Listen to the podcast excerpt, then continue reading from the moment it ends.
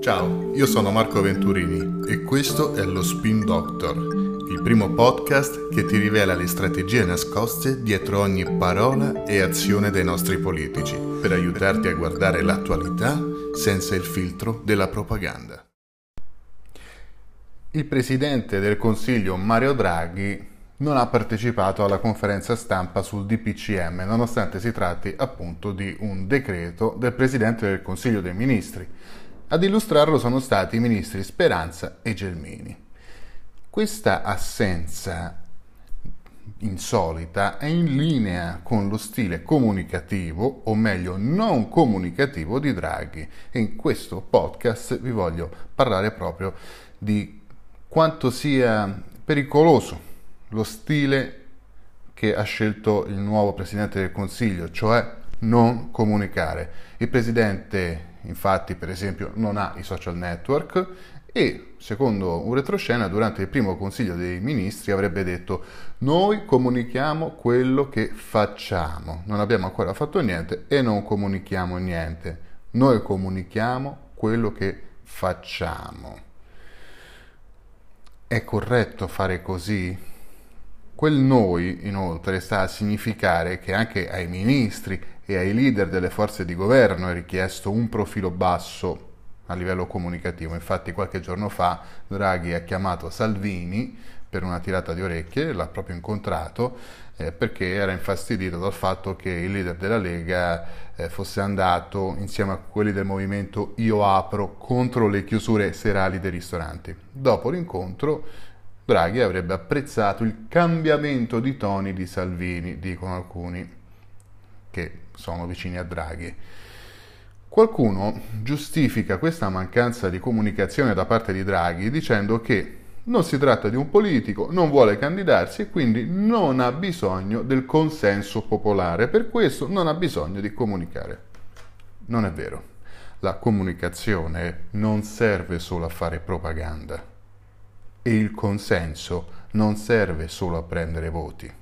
L'assenza di comunicazione da parte di Draghi potrà causare molti problemi a lui, al governo e al paese. Almeno tre. Vediamo il primo. Una nazione non è una banca. La banca, da cui viene Draghi, il suo mondo è sempre stato nelle banche, è fatta di freddi numeri. Una nazione invece è formata da un popolo, cioè da persone che hanno dei sentimenti. Se non sai suscitare i giusti sentimenti nella popolazione, grazie alla tua comunicazione, non sarai seguito da essa. Facciamo un esempio, la scorsa estate gli italiani avevano un forte desiderio di libertà, no? Dopo mesi passati chiusi in casa.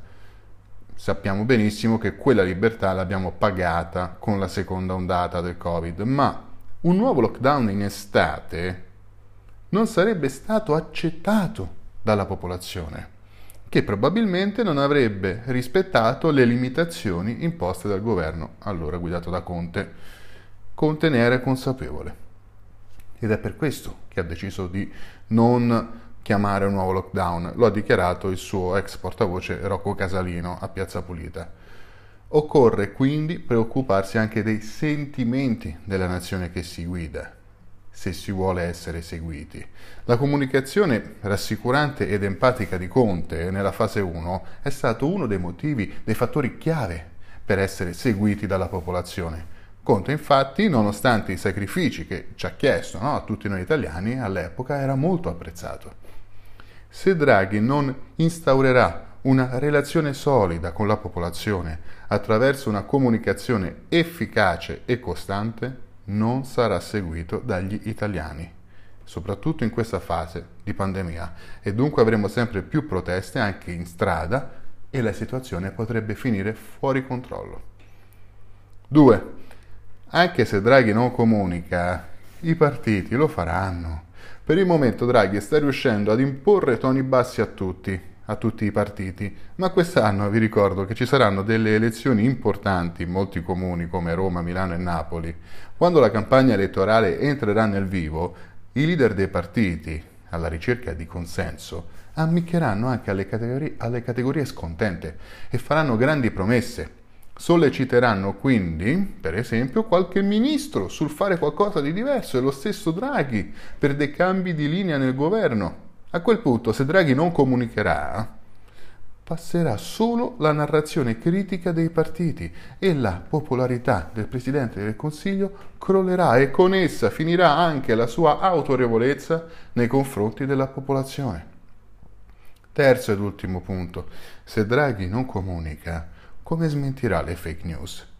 Le fake news colpiscono tutti, sempre e comunque, dunque colpiranno anche Draghi.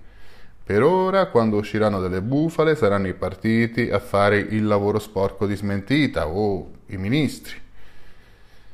Saranno i social e le uscite mediatiche dei leader delle forze di governo o di qualche esponente di spicco a colmare il vuoto comunicativo lasciato da Draghi.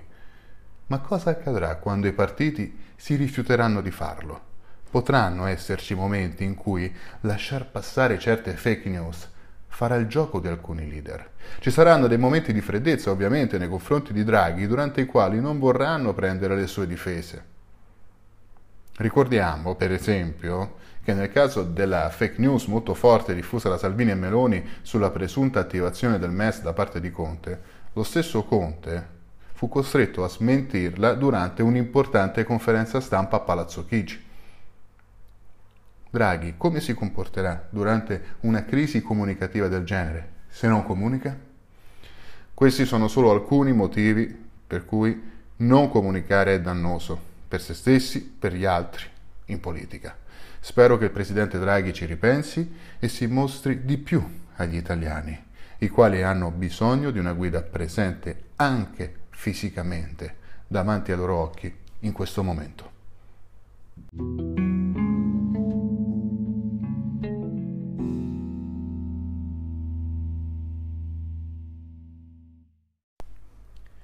Continueremo ad analizzare la comunicazione di Draghi e di tutto il governo nelle prossime puntate del podcast. Se l'argomento vi interessa, iscrivetevi.